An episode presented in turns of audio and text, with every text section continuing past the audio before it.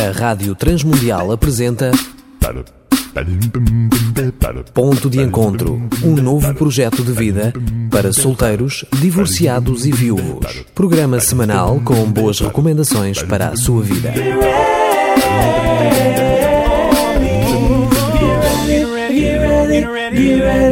Olá, o meu nome é Danilo Gugeral e estamos dando início ao nosso programa Ponto de Encontro. Nós queremos dar orientação a pessoas que têm sentido grandes perdas, rejeição, abandono ou dores na vida. Amigo ouvinte, hoje nós vamos dar início a uma série de quatro programas que eu intitulei Ser ímpar e sábio. Ser ímpar e sábio. Pode parecer um pouco estranho. O termo ímpar é uma expressão que começa a ser muito usada no Brasil e em outros países de expressão inglesa para pessoas que vivem sós. Normalmente são solteiros, divorciados, viúvos, mas também há pessoas casadas, abandonadas por seus cônjuges, em todo o mundo está a acontecer um fenómeno que merece a nossa cuidada atenção. O número de pessoas que vivem sozinhas ou sós com os seus filhos está a aumentar exponencialmente. Este fenómeno está a acontecer principalmente não só nos países mais desenvolvidos, como na América do Norte ou os países da Europa, que é o nosso caso, não é? mas também nos outros países onde as pessoas vivem em grandes ou até em megas cidades, Índias e nas megas cidades da África, como por exemplo na Nigéria, etc. Eu não tenho números recentes referentes a Portugal em relação às pessoas que vivem sós, mas imaginamos não serem poucos. Sei, por exemplo, amigo ouvinte, que no Brasil os ímpares com idade acima dos 30 anos, já são mais de 35 milhões e nos Estados Unidos mais de 60 milhões. Aqui, obviamente, volto a incluir os solteiros, os divorciados e os viúvos. Muitos deles são cristãos. Estão em igrejas e também estão em igrejas evangélicas. Sei que muitos de nós acreditam que Deus não é só o Deus dos casados ou o Deus dos que têm família constituída.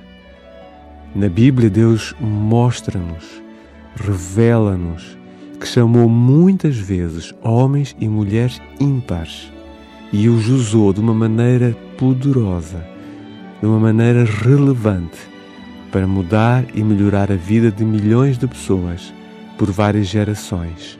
Jesus Cristo, o próprio Filho de Deus, disse que não tinha família. Ele uma vez disse aos seus amigos o seguinte: ele disse que não tinha onde reclinar a cabeça, onde encostar a cabeça. Ele era ímpar e era sábio. O apóstolo Paulo é outro exemplo destes, mas ele disse claramente que tinha um dom dado por Deus para o celibato Muitos dos que vivem sozinhos hoje não têm um dom especial de Deus para uma vida celibatária e poderão, daqui a algum tempo, casar-se. Amigo ouvinte, há milhões de pessoas valiosas que dão muito a muita gente.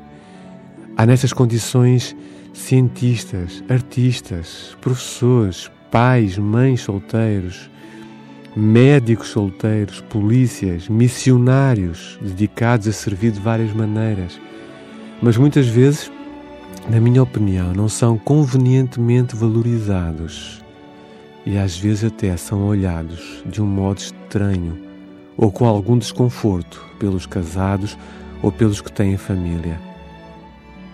Esta situação é experimentada também por muitos ímpares dentro das suas comunidades cristãs. Este certo desconforto. Recentemente, amigo ouvinte, a minha esposa Avani e eu recebemos na nossa casa alguns queridos amigos solteiros para almoçarmos, convivermos e, como eu costumo dizer, ouvirmos o coração deles, o que eles pensam e sentem eh, neste momento das suas vidas. protegendo os seus nomes e idades, eu quero compartilhar convosco o que alguns deles nos disseram acerca da sua experiência como um ímpar. Um amigo nosso disse: Olha, eu sinto que a sociedade pressiona-nos para o casamento ou para termos um namoro, quase como uma obrigação, mesmo que isso depois traga uma série de problemas, disse ele. Outra disse: Olha, eu acho importante que os ímpares se encontrem, se conheçam e façam amizade, porque iríamos identificar-nos uns com os outros porque temos experiências de vida parecidas. Uma outra ainda disse: Olha, eu acho que me ajudaria a conhecer pessoas com experiência de vida semelhantes às minhas e até poderia ajudar a curar o meu interior, pois tive algumas experiências dolorosas recentemente. Uma outra pessoa disse ainda: Olha, uh, Danilo, desde há dois anos para cá sinto-me equilibrada, preenchida e feliz. Encontrei o propósito de Deus para a minha vida. Achei muito interessante essa expressão que ela usou. Encontrei, descobri o propósito de Deus para a minha vida. Uma outra pessoa sugeriu que a formação de um grupo específico para solteiros adultos poderia ser muito importante. Sugeriu também convívios, passeios, outras coisas em conjunto. E sabe, amigo ouvinte, até chegamos a combinar, a organizarmos de vez em quando, de quando em quando, um almoço, uma tarde de conversa, de troca de ideias para os solteiros adultos e firmes na sua relação com Deus. Eu sou da opinião que a Igreja é uma segunda oportunidade que Deus nos dá de nós experimentarmos família, sentirmos família. Uma comunidade cristã saudável realmente torna-se muito interessante em termos afetivos. Grandes amizades são construídas numa base muito mais saudável e satisfatória. Por isso, uma comunidade cristã, na minha opinião, amigo ouvinte, também tem as pessoas certas, ou são as pessoas certas, para amarem aqueles que nesta fase da sua vida estão ou se sentem sós Quero falar para aqueles que são solteiros e romperam recentemente o seu namoro. Ou pior ainda, passaram pela dor terrível de um noivado acabado, quando já tinham a data de casamento marcada. Querido ouvinte, a tua atitude acabará por fazer a diferença entre uma experiência dolorosa poder transformar a tua vida num sucesso ou num fracasso uma frase talvez um pouco complicada, por isso quero repetir ao teu coração. A tua atitude, se passaste por uma experiência de perda tão dolorosa como esta que eu referi, de noivado acabado, de namoro rompido, a tua atitude acabará por fazer a diferença entre uma experiência dolorosa poder transformar ou não a tua vida num sucesso. Sabes, querido ouvinte, há três reações diferentes que poderás ter depois de uma experiência que te pareça ser de fracasso. A primeira atitude é pensar: olha, não posso voltar a cometer este erro novamente. É uma atitude interessante, mas quero-te dizer que este pensamento nobre é irreal. Não posso voltar a cometer este erro novamente. Isto pode trazer um peso de frustração ou de medo sobre ti. É um pensamento nobre, mas não me parece que seja real. A segunda atitude ou a segunda reação que tu poderás adotar é deixares que o fracasso te intimide e poderás sentir medo de voltar a viver normalmente e depois seres novamente ferido. Este isolamento, amigo ouvinte, poderá até destruir a tua alma, os teus pensamentos, os teus sentimentos, as tuas emoções e a tua vontade, a tua capacidade de tomar decisões, não é? Se permites que o fracasso te intimide, isto poderá te levar ao isolamento e destruir, começar a destruir a, a roer a tua alma. A terceira reação que eu acho muito interessante é que tu podes escolher determinar que o teu fracasso será o teu mestre ensinador e ganharás experiência de vida. O fracasso ser o melhor ensinador para ganhar, receber, seja enriquecido ou enriquecida com experiência de vida. Alguém disse: se aprendermos com o fracasso, nós alcançaremos o sucesso na nossa vida e ajudaremos outros a conseguir o mesmo. Eu gosto de uma história que diz que três britadores de pedra trabalhavam juntos no mesmo local, partindo blocos para construção. Quando lhes perguntaram o que estavam a fazer, o primeiro disse: Olha, eu estou a quebrar blocos para sobreviver.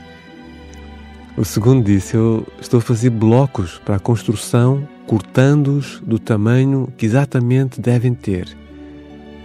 Quando perguntaram ao terceiro, ele disse: Olha, eu estou a construir uma catedral. Visão. A vida é o que nós vemos dela.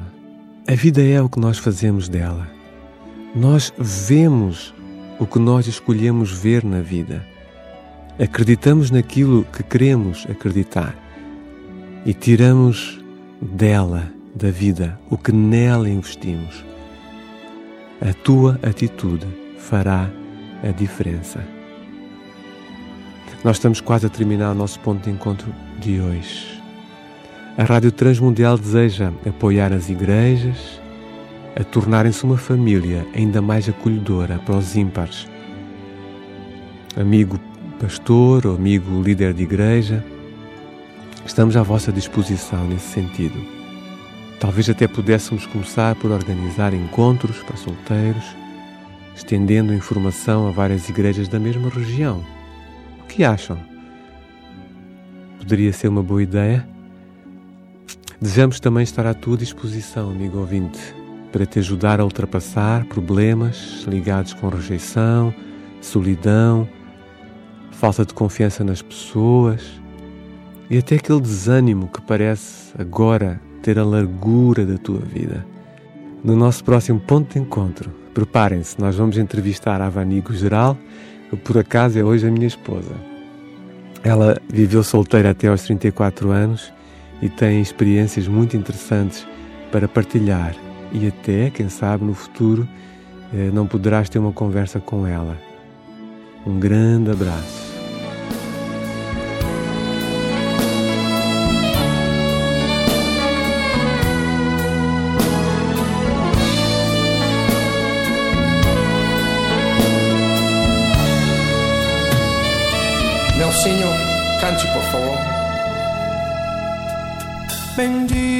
Salvador, tens conquistado meu coração, tens me aceitado hoje como sou. Bendito Redentor,